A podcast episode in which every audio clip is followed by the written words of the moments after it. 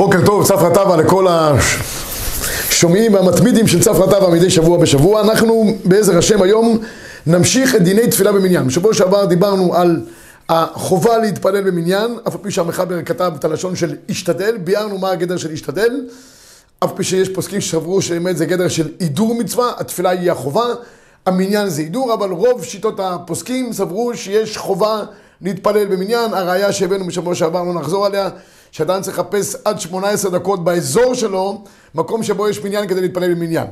היום אנחנו נעסוק בדבר נוסף, אולי שני דברים נספיק היום בעזרת השם, לגבי עניין של תפילה במניין, זה אחד, האם אפשר לצרף קטן לעשרה, זאת אומרת שהוא יהיה חלק מהמניין, שאלה אחת. שאלה נוספת שנעסוק בה בעזרת השם, זה לגבי אחד שהוא לא שומר תורה ומצוות, האם לשון הפוסקים עבריין באופן כזה או אחר, האם אפשר לצרפו למניין? הדבר הזה הרבה יותר שכיח מקטן.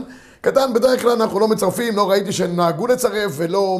לא, אבל ניגע בעניין של גדלות של קטן, זה דבר שהוא כן חשוב, יש בו נפקא מינה, ולאחר מכן בחלקים האחרים. אז קודם כל לגבי דין קטן, ממתי קטן נעשה גדול שיכול לצרף למניין, ומה קורה כשהוא באמת קטן? זאת אומרת שהוא לא הגיע לכלל גדלות. אז יש לנו טור, טור באורח חיים במקור 12 לפניכם, אני מבין שיש לכם גם את המראה מקומות, שכל דבר שבקדושה כגון קדיש וברכו וקדושה, אין אומרים אותו פחות מעשרה, ואלו העשרה, מה הקריטריונים שלהם? הם צריכים להיות כולם בני חורים, גדולים שהביאו שתי שערות. אז יש פה למעשה שלוש קריטריונים. יש אחד, קריטריון אחד, שכולם יהיו בני חורים. היום, ברוך השם, כולם בני חורים, לא מצאנו עבדים, רק באמריקה. אבל יש עוד שני דברים נוספים. הם צריכים להיות גדולים שהביאו שתי שערות. גדולים הביאו שתי שערות, הכוונה היא שהם גדולים בשנים, דהיינו יש להם י"ג שנים, ושהביאו שתי שערות. למה אנחנו צריכים גם שנים וגם סימנים? כי בהגדרה ההלכתית, גדול נעשה גדול בשני הקריטריונים האלה. אחד, הוא צריך להיות גדול בשנים, דהיינו בין י"ג שנים ויום אחד, ולגבי בת, בת 12 שנים ויום אחד. ודבר נוסף, הוא גם צריך להביא שתי שערות, כמובן בזקן תחתון, שזה אז אינדיקציה שהוא באמת, הוא גדול באופן פיזי. והבית יוסף מביא כאן את, ה, את הגדר הזה של הראש, במקור 13, שהמחובר שבכולן הם עושים קטן סניף לעשרה לברכת המזון ותפילה, עד שיביא שתי שערות. הבית יוסף מביא בשם הראשונים, שברור לנו שקטן לא יכול להצטרף למניין או לעשרה לברכת המזון, עד שיביא שתי שערות. וכן העלה מרדכי בשם הרביה. שכיוון שנחלקו גאון העולם, ראוי להחמיר לכל יראי השם, שלא לצרף, לא לזימון ולא לתפילה וכן כתב הגאות ממוניות וכולי וכולי. בקיצור, המחבר פה מביא בשם רוב הראשונים, שצריך שהקטן יביא שתי שערות. האם אמנם אנחנו מקפידים על הדבר הזה למעשה? זאת אומרת, שאנחנו רוצים לצרף קטן למניין, דהיינו קטן שהגיע לכלל שנים, ואנחנו לא יודעים אם הוא הגיע לכלל סימנים. האם אפשר לצרפו לברכת המזון בעשרה וכן למניין? פוסק השולחן ערוך בעצמו כך, אומרים קדיש, אין אומרים אותו פחות מעשרה זכרים, בני חורים, גדולים, שהביאו שתי שערות, והוא הדין לקדושה, וברחו וכו'. בקיצור, כל דבר שבקדושה, זה התנאים שיש. אומר המחבר בהמשך דבריו, יש מתירין לומר דבר שבקדושה בתשעה, בצירוף קטן שהוא יותר מבן שש, ויודע למי מתפללים, ולא נראים דבריהם גדולי הפוסקים, והוא הדין דעבד ואישה אין מצטרפים. המחבר מביא שאם זה קטן, קטן, דהיינו פחות מי"ג שנים, ודאי שהוא לא יכול להצטרף למניין. הרמ"א מוסיף בשם הראשונים, שאפילו על ידי חומה שבידו אין לצרפו, מיהו יש נוהגים להקל בשעת הדחק. הרמ"א אומר, נכון, אנחנו צריכים שיהיה עשרה אנשים, גבורים, גברים, גדולים, בני חורים, שהביאו שתי שערות, הכל טוב ויפה.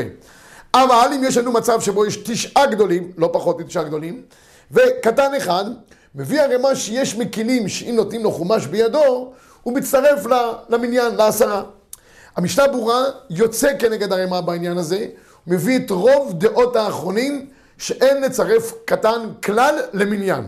אני קורא את לשון המשנה ברורה, מקור 15 בלבד, בלבוש כתוב, שלא ראה שנוהגים לצרפו אפילו בשעת הדחק. ובזמננו נוהגים לצרף קטן ידי חומש שבידו, ומי הוא דווקא לשמוע קדיש, ברכוש חיוב, אבל קדיש האחרי עלינו לשבח מה שלא חייב, לא חייב. הרבה אחרונים מחמירים שלא לצרף שום קטן, אפילו בשעת הדחק, עד שיושלם לו הי"ג שנים. המשנה ברורה למעשה פוסק שלא מצרפים שום קטן עד שימנעו לו י"ג שנים. אבל האגרות משה בתשובה כותב שכיוון שיש ראשונים, שיטות בראשונים, שמתירות לצרף קטן על ידי חומש, הוא אומר אם יש שעת דחק מיוחדת, ניתן לסמוך על אותם שיטות ראשונים. אני קורא את האגרות משה במקור 16 בסוף התשובה שלו, אף בכאן הרוב הם סוברים שאינו מצטרף. ולכן אף שהוא רק מדי רבנן יש לפסוק כרבים, כי דאיתא ברמה. אבל, אם כן, אם בשעת הדחק מדובר, יש לסמוך הדעת יחיד באיסור דרבונו. אומר האגרות משה, תפילה באופן עקרוני, הרבה מן השיטות סוברים בראשונים שזה מדרבנן. צירוף למניין זה גם דין דרבנן. באופן עקרוני, כי אמנם לומדים את זה מגזרה שווה, אבל זה כמו אסמכתא בעלמא. אומר האגרות משה, בלמייסה, אתם נמצאים בסיטואציה מיוחדת, באיזה מקום בערים, במקום שכוח אחר. יש בדיוק תשעה אנשים מבוגרים ויש קטן אחד. נותנים לו חומש ביד. ויש אחד צריך להגיד שמה קדיש, הוא בשנה לאביו או לאמו חס ושלום, או דברים כאלה. אומר הרב פיינשטיין, בדיעבד אפשר לסמוך על הדבר הזה. כך אמר הרב פיינשטיין. לעומתו, הרב עובדיה יוסף, צמוד לדברי המחבר, נוקט אין דבר כזה. בשום פנים ואופן אי אפשר לסמוך על תשעה גדולים וקטן אחד, אפילו שכבר הגיע לגיל שש, דהיינו כבר מבין עניין, אפילו יש לו חומש ביד, אפילו תיתנו לו ספר תרא ביד, ממש עם הגלם, גם לא יעזור לצרפו למניין. הרב עובדיה במקור 17 בסוף דבריו כותב, ואם ברצון המתפללים לצרף קטן לעשרה, כל מי שנגע השם בליבו, יצא לחוץ. ואל יתפלל עמהם. הרב עובדיה אוהב להוציא אנשים, תצא בחוץ, אומר הרב עובדיה. אם אתה רואה שהם סומכים על, על, על הקולה הזאת. ואל יתפלל מהם, כדי שלא תרע תקלה על ידו בברכות לבטלה של חזרת ה-18, ובקלם על יחד כבודו, לא פחות ולא יותר. גם הרב שלמה זלמן הולך ברזצ"ל, פסק שאין לסמוך על הקולה הזאת לצרף קטן למניין בשום צורה שהיא, ולעומתו הרב, הרב ווזנר בשו"ת שבט הלוי כותב שאומנם ראוי לא לעשות כן, אבל, שוב פעם האבל, אם נהגו, נהגו, אבל בקריאת התורה לא שמענו, הוא גם מקל אם יש שעת דחק כמו הרב פיינשטיין. נסכם רבותיי, בעיקרון אנחנו צריכים שלמניין יהיו עשרה גדולים בני חורים ותכף ניגע לגבי עניין של שתי שערות. האם ניתן לצרף קטן למניין?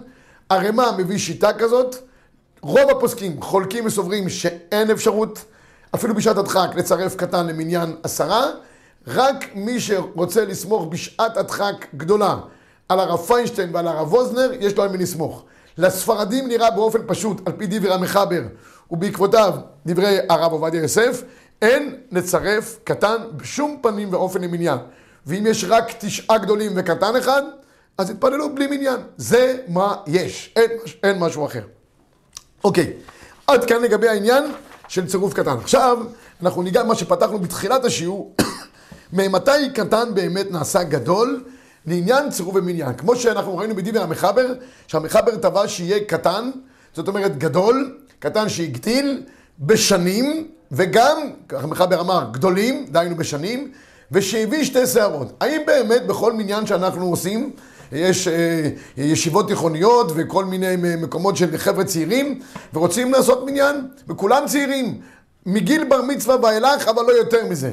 האם צריכים לבדוק אם יש להם שתי שערות? הדבר הזה לא מקובל ולא, ולא, ולא, לא, לא אפשרי. אז מה עושים במקרה כזה? לפי המחבר צריך לבדוק. אז בואו נראה עד כמה העניין הזה של שני השערות, אחרי שכבר הקטן הגדיל ונהיה בן 13, עד כמה באמת הוא נצרך. הגמרא במסכת נידה, שם סוגיה שלמה לגבי גדלות של ילדים בין בנות, בין בנים. אומרת הגמרא שם, במקור 21, תינוק שהביא שתי שערות, חייב בכל המצוות האמורות בתורה. כן, על פי דין תורה, מתי גדול נעשה, גדול שהוא חייב בכל מצוות האמורות בתורה? רק כשהוא הביא שתי שערות. אני אומר רק, זה כתנאי מאוחר יותר לזה שלפני כן כמובן הוא נהיה גדול בשנים, דהיינו בן 13 או בת 12 לבת. אם יש שערות שגודלות לקטנים לפני הגילאים שציינתי, 12-13, הגמרא במסכת ימות קוראת לזה שומה בעלמא. זה לא באמת שערות, זה דברים שהם עתידים לנשור באופן כזה או אחר, זה מין איזה פיצונים שגודלים לאנשים מתבגרים, אבל הם לא באמת גדולים. ולעומת הגמרא במסכת נידה, כולנו מכירים את העניין של המשנה באבות בין 13 למצוות. אומר לנו הראש בתשובות, במקור 23, שאלת, מאין לנו דבן י"ג שנים ויום אחד הוא בר עונשין? אבל פחות מכאן לא. דע, כי הלכה למשה מסיני הוא, והוא בכלל שיעורין חציצין ומחיצין, שהם הלכה למשה מסיני. דשיעור וקצבה לכל דבר נתן משה בעל פה, וכן ההיא דבת שלוש ביאתה ביה, פחות מכאן לא, כן בן תשע ביאתו ביה, ולא פחות. אומר לנו הראש, מאיפה אנחנו יודעים שבין י"ג שנים ויום אחד הוא נחשב כבר גדול, על פי ההלכה באופן בסיסי, זו הלכה למשה מסיני, כמו כל השיעורים שיש לנו, כזית, כביצה, אה, אה, בין שלוש, בת שלוש לביאה, בין תשע לביאה, כל, המון שיעורים שלנו בהלכה. כולם הלכה למשה מסיני, וזה גם המקור לבין 13 למצוות. אמנם מצאנו בריבן, בפירושו על גמרא מסכת נזיר, שהוא כותב מקור אחר לגיל 13, הוא מביא, זה גם מעשה ידוע, גם כנראה שרש"י גם מביא את זה, שכתוב אצל שמעון ולוי, כתוב שם, ויקחו שמעון בני, שני בני יעקב, שמעון ולוי, אחי דינה, איש חרבו. מה המשמעות של איש חרבו? הוא אומר כך, גמירי שמעון ולוי, באישתא בן י"ג שנה אבו. תארו לכם מה עשו אז שני חבר'ה בני, שלוש, בני 13. עיר שלמה הם הרגו. הם היו יותר מבוגרים, כנראה לא היו משאירים בכל המחוז אף אחד. בני 13 לוקחים שמעון ולוי חרב, וכתוב איש חרבו. וגם רינן, שאיש זה בן 13. והרוצה לחשוב, יצא ויחשוב. אומר הריבן, תבדוק. תראה שזה הגיל שלהם. אם ככה למדנו שהמושג שאדם נהפך מקטן לאיש זה גיל 13. שמעון ולוי. מצוין. כך או כך אנחנו רואים פה שגדול בשנים הוא נחשב גדול בחייו במצוות. אז מה זה העניין של שתי, שתי שערות? אז כאן יש דבר מעניין מאוד. המחבר כותב, על פי הגמרא בקידושין, בדף ט"ז, לעולם הוא קטן, עד שהביא שתי שערות, אחר שיהיה בן י"ג שנה ויום אחד. אם כן, מצאנו שצריכים שיהיו שני קריטריונים לגדול. אחד, גדול בשנים, בן י"ג שנים, ושיביא שתי שערות. אז מה באמת עושה אותו גדול? השנים או הסימנים? פה באה המשנה, המשנה ברורה וכותב שהגמרא מביאה בחזקה דרבה. יש גמרא בנידה, אומר רבא קטנה שהגיעה לכלל שנותיה, אינה צריכה בדיקה, חזקה הביאה סימנים. המשנה ברורה ועוד אחרונים מביאים את הגמרא הזאת שנקראת חזקה דרבה, זה המושג ההלכתי. מה אומר חזקה דרבה? חזקה דרבה אומרת שברגע שאדם הגיע לכלל שנים, מסתומה הוא הגיע גם לכלל סימנים, דהיינו לכלל שערות. זה נקרא חזקה דרבה, מצוין. אלא מה? שהגמרא שם, בסוגיה בנידה שמביאה את רבה, אומרת שהמסתומה הזאת, החזקה הזאת, היא, מועילה רק לדברים שהם מדרבנן.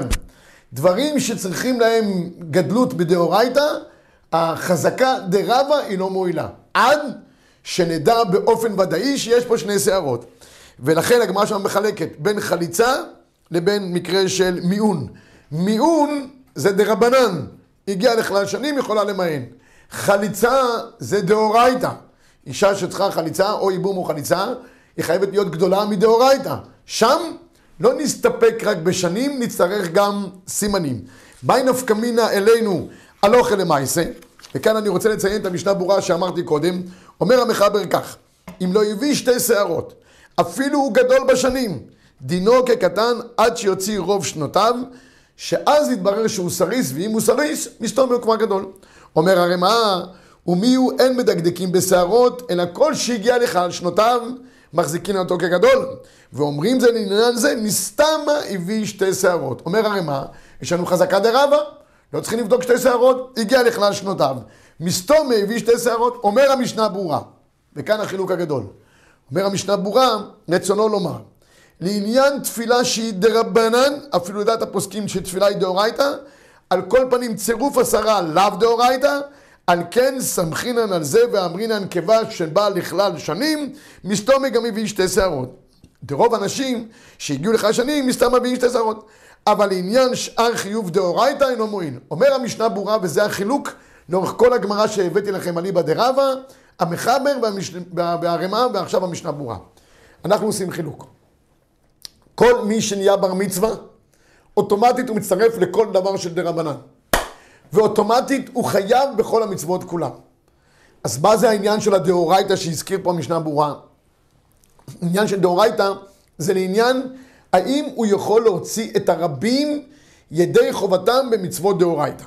כאן יהיה כבר את החילוק. עד שלא נדע באופן ודאי שהוא הביא שתי שערות, לא ניתן לו להוציא את הרבים ידי חובתם. אומר המשנה ברורה, איילת פרי מגדים שכתב, דלרמב"ם סובר תפילה דאורייתא, יהיה אסור לאותו שץ להוציא אחרים בתפילה, עד שנדע בוודאי שהביא שתי שערות. שפילה פלואים, נפקא מינא למעשה. יש ילד קטן, אומר המשנה ברורה בשם הפרי מגדים, שהגדיל, נהיה בר מצווה. זרקו לו בונבוניירות, הסבתות בחרו, הוא בר מצווה, נגמר, קנו לו תפילין, יפה. מאותו רגע הוא חייב בכל המצוות. הוא רוצה לעלות, ל... ל... ל... להיות ש"ס, ש"ץ, ולהוציא את הרבים מידי חובתם. אם זה רבים שלא התפללו, אלא על ידי חזרת הש"ץ הוא מוציא אותם מידי חובה.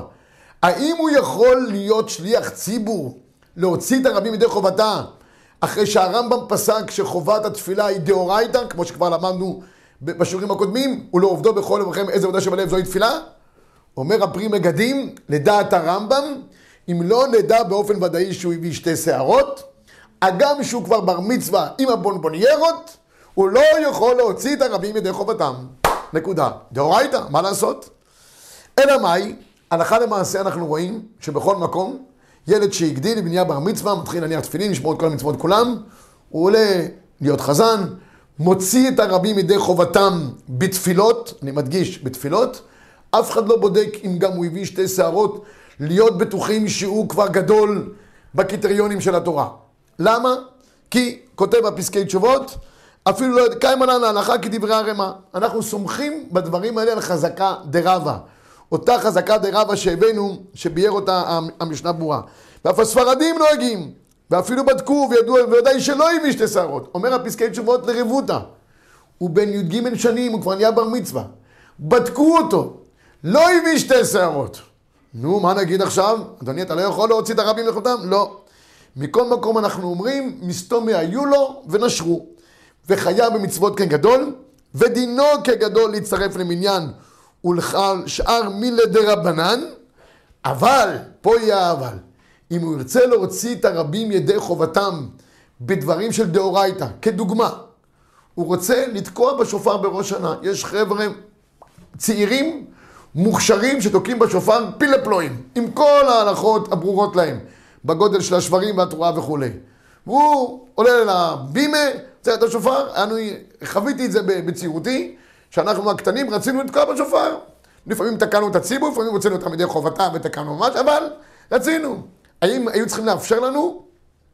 כיוון שתקיעת שופר היא דאורייתא, בטח השלושים תקיעות הראשונות, לא נותנים לקטן שהגדיל, דהיינו בדגין משמנים, עד שלא יהיה ברור לנו שיש לו שתי שערות. עכשיו תשאלו אותי, איך ברור במאה אחוז, אף אחד לא בודק, לא ראוי לבדוק וזה לא, צרו, לא, לא נכון לבדוק, אז יש לנו חזקה, שאם הוא הביא כבר שערות בזקן עליון, מסתומק כבר הוא יתבגר עם שערות במקום שצריך להיות מבוגר. זה האינדיקציה היום, אין אינדיקציה אחרת לגמרי. אומנם הרב עובדיה יוסף באחד השיעורים שלו מספר שלגבי דין דאורייתא הם היו צריכים לראות שהוא ודאי גדול מדאורייתא, גם שנים וגם סימנים, וביקשו מצעיר שיראה להם אם הוא גדול באמת או לא וכולי. רבי ישראל היום זה לא רלוונטי עם כל מה שקורה מסביב, אז uh, מפני הצניעות וכולי, יש, יש סומכים על, ה, על המראה החיצוני, ועל זה אנחנו מ, מ, מ, מסתמכים ופועלים. גם הרב מרדכי אליהו, זכר צדיק לברכה, כותב במאמר מרדכי כך, יש מי שאומר שקטן אפילו אם כבר הגיע לגיל 13 שנה ויום אחד, אם לא הביא שתי שערות, לא מצטרף למניין, כיוון שצריכים שני תנאים, בין י"ג שנים, וגם שיביא שתי שערות. יש אומרים שאם הגיע לכלל י"ג שנים יום אחד, מוחזק עם שתי שערות, הוא מצטרף למניין. וכן נוהגים היום למעשה. אז למעשה, אף על פי שהמחבר טבע את זה, כמו שראינו במהלך השיעור, שכדי להצטרף למניין צריך שיהיה בני חורים גדולים שהביאו שתי שערות, היום המנהג של העולם, ברגע שילד נהיה בר מצווה, הוא עולה לתיבה ומתחזן, וגם מצטרף למניין כמו כל יחידי הקהל. עד כאן לגבי קטן שמצטרף למניין, ולהוציא את הרבים ידי חובתם, בחילוק שבין דברים מדרבנן לדברים שהם דאורייתא. אנחנו נסיים את שיעורנו היום בעוד נושא הלכתי אחד, שהוא די אה, מורכב וגם מצוי, לצרף אנשים שאינם שומרים תורה ומצוות למניין. יש במקרים של אזכרות, במקרים שאנחנו נמצאים בצבא ורוצים לצרף כל מיני אה, חבר'ה שמעוניינים להשלים מניין. אתה מבקש ממנו להשלים מניין, מיד הוא שם את היד על הראש, שם את הכיפה, שם את התרבוש אה, שלו על הראש, את הכומתה על הראש, לא מוצא משהו, יש כאלה ששמים מטפחות, היו פעם מטפחות אנשים מכירים איתם, קושרים איתם בצדדים. האם בכל הצורות האלה, שהוא מתנדב להצטרף למניין, אפשר באמת לסמוך על זה ולצרף אותו למניין? יש בית יוסף. בית יוסף מקור 34 כותב, כתב בספר המנהיג, אדם שהוא עבריין, לא נידוע הקהל מאצלם, נמנע למניין עשרה. וחייב בכל המצוות. מה הראיה? אומר ספר המנהיג, כתוב אצל החאן, אמר הקדוש ברוך הוא ליהושע, חטא ישראל, אף על פי שחטא, ישראל הוא. דבקדושותי קאה, ולא יצא מכלל ישראל. קדושת ישראל היא קדושה טבועה בנפש. אי אפשר להוציא אותה. לכן, כל מי שהוא בר ישראל, אפילו שהוא לא שומר תורה ומצוות, מצטרף. אבל, אם נידו מאצלם, זה סיפור אחר. כשיש נידוי, הגם כשהוא מבחינתנו הוא כשר כי הוא ישראל, אבל הוא מנודה. אז אחרת מה הבידוי של הנידוי? בית יוסף ממשיך את זה הלאה. נידוי זה סיפור אחר, זה לא פסול בגברא. זה עניין ציבורי, אנחנו רוצים להוציא מישהו מכאן לציבור. אז מישהו מנדה, אנחנו לא מצרפים אותו למניין. אבל לו לא היו מנדים אותו, הוא יכל להצטרף למניין, אין שום בעיה. ולכן, פוסק המחבר בשולחן ערוך בסימן נ"ה, מקור 35, עבריין שעבר על גזרות הציבור או שעבר עבירה. אם לא נידו, נמנע למניין עשרה. אז שימו לב, המחבר פוסק מפורש, עבריין מצטרף. אם זה מנודה בסעיף י"ב, אין מצרפים אותו לכל דבר שצריך עשרה, מותר להתפלל בבית כנסת שהוא שם, אלא אם כן פירשו להחמיר עליו בכך. והמשנה ברורה מביא במקור 36, שאף שהמחבר פסק באופן ברור שמצרפים עבריין למניין, בכל אופן, הוא מביא בשם הפרי מגדים דווקא עבירה שעבר לתיאבון. אבל אם הוא עובר לאחיס, אפילו בדבר אחד, או שהוא מומר לעבודת כוכבים, או לחלל שבת בפרהסיה, דינו כעכו"ם ואינו מצטרף. אז כאן המשנה ברורה למעשה חוסם אותנו קצת. אומר נכון, אם זה עבריין, זה אחד שעובר לתיאבון. אה, קצת בשביל למלא את הכרס שלו, הוא מבלע מכל מיני דברים כאלה ואחרים, לא, לא תמיד משגיח האם זה נקי מתולעים, או אם זה בהכשר הבד"ץ, או בהכשרים כאלה ואחרים, מפוקפקים שיוצאים חדשים ומקרים מכל מיני רעיונות כאלה ואחרים. זה לא, זה לא, זה לא, זה, אם זה אדם כזה, זה בסדר, הוא יכול להתערב. אבל מה קורה אם יש לנו אחד שמחלל שבת בפרהסיה? שמבחינה הלכתית הוא נחשב כמו עכו"ם, הוא לא עכו"ם, אבל הוא נחשב כמה דברים לגבי עדות וכאלה. אומר המשנה ברורה, אותו אי אפשר לצרף. אז מה קורה היום בימינו? אם יש אנשים שמסתום הם חללי שבת בפרהסיה, באים לבתי כנסיות, כמו שאמרתי, או להצטרף לכל מיני מניינים כאלה ואחרים, אדם הולך למלון, ושם במלון באים הרבה, יש מעמך בית ישראל, בעיקר הספרדים, שבתות, באים, רוצים להצטרף אחרי אה, כמה דקות, אחרי התפילה, הם כבר נראים אחרת לגמרי, אבל לפחות הם מצטרפים למניינים. אפשר לסמוך על זה היום, הגם שהם מחללי שבת בפרהסיה? הרב עובדיה יוסף כותב שאין לצרף למניין מי שמחבל שבת בפרהסיה. כגון שעושה מלאכה שאסורה מן התורה בפני עשרה מישראל. ובכלל זה מי שנוהג במכונית בשבת, כן, שזה ודאי נחשב בגדר של אה, עבירה דה פרהסיה. ויש מקילים בזה בשעת הדחק, בפרט ערבית שאין בה חזרה, והמקילים בזה בשעת הדחק, יש להם על מה שיסמוכו. אז אני חייב, חייב לומר, באופן פשוט, שהרבה פוסקים מקילים היום גם למחללי שבת בפרהסיה לצרפם למניין, ולעוד כמה נפקמינות הלכתיות שיש. וזאת למה? כי היום רוב רובם שמחללי שבת בפרהסיה, הם לא עושים את זה לא לארכיס וגם לא, לא, לא, לא, לא, לא, לא מונעים אותם מזה שהם עושים איזה חילול שבת בפרהסיה כדי להתריס כנגד השבת. כי רש"י כותב בגמרא בחולין, שמי שמחלל שבת בפרהסיה, הוא כופר במאיסה בראשית. הוא לא מאמין בבריאת העולם על ידי הקדוש ברוך הוא ובהנהגת הקדוש ברוך הוא את העולם. אבל הרבה מהם שמחלל שבת בפרהסיה, הם עושים קידוש. הם מדליקים נרות. הם באים לבתי כנסיות. אז מה, הוא לא מודה? אם הוא עושה קידוש, אז הוא מודה. רק מה? ככה הוא התחנך מסכן, תינוק שנשבע. אני תמיד מביא את השו"ת מלמד להועיל, שכותב שהיום כבר אין מושג שמחלל שבת בפרהסיה. הגם שהוא עושה את זה בפני עשרה מישראל, ברשות הרבים. אומר, פעם הפרהסיה הייתה שומרת שבס. אז יש איזה יהודי שמעז ככה להפר את האווירה הרוחנית, החברתית, הציבורית, הוא מחלל שבס בפרהסיה. אומר המלמד להועיל בעוונותינו הרבים בימינו, אנחנו שומרי שבת בפרהסיה. הפרהסיה לא שומרת, אנחנו ההפוכים. אנחנו שומרי שבת בפרהסיה. ולכן, לגבי כמה נפקמינות, הוא אומר שאין את המושג ההלכתי שמחלל שבס בפרהסיה, עם כל האמוציות שיש בדבר הזה. ואני חייב להגיד לכם את דברי הרב פיינשטיין. הרב פיינשטיין הזה, אני מתפעל תמיד להביא אותו, עד כמה הוא ידע ללמוד את עומק שורש ההלכה. ועד כמה זה חשוב ללמוד את עומק שורש ההלכה, שזה מביא נפקמינות ממש למעשה. תראו רבותיי, כשהתחלנו את שיעורנו לגבי דין תפילה במניין, מאיפה, מאיפה התחלנו את העסק? מאיפה אמרנו שצריכים שכל דבר שבקדושה, שיהיה בו עשרה?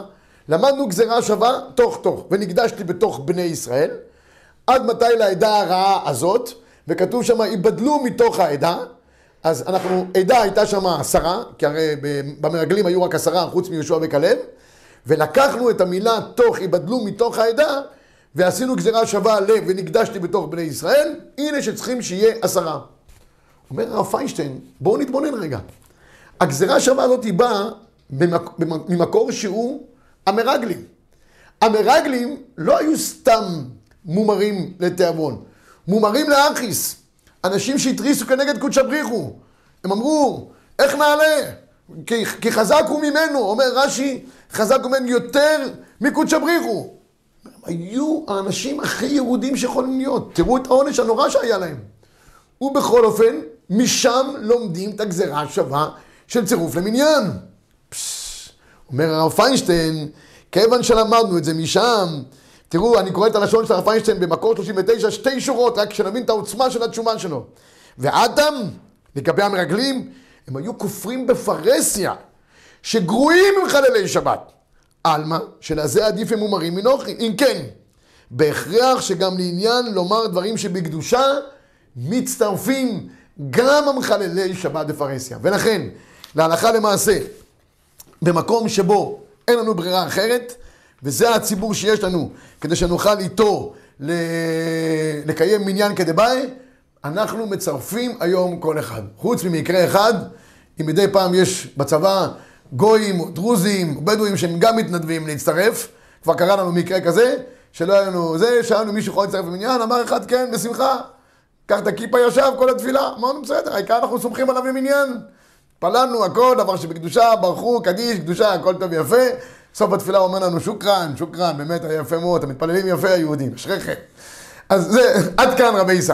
אבל עד אותו שוקרן, כל כלל ישראל כשרים להצטרף למניין, וראוי לקרבם, עצם זה שהוא מוכן לבוא למניין, אז הוא גם מודה בקודשא בריחו, בטח בדרך כלל גם יענה אמן, אז האמן זה גם הודעה בצורה ברורה שהקדוש ברוך הוא מלכו של עולם, וראוי לקרבם ולעודדם, כמו שאומר החזון איש, עד שיחזרו למאור שבא.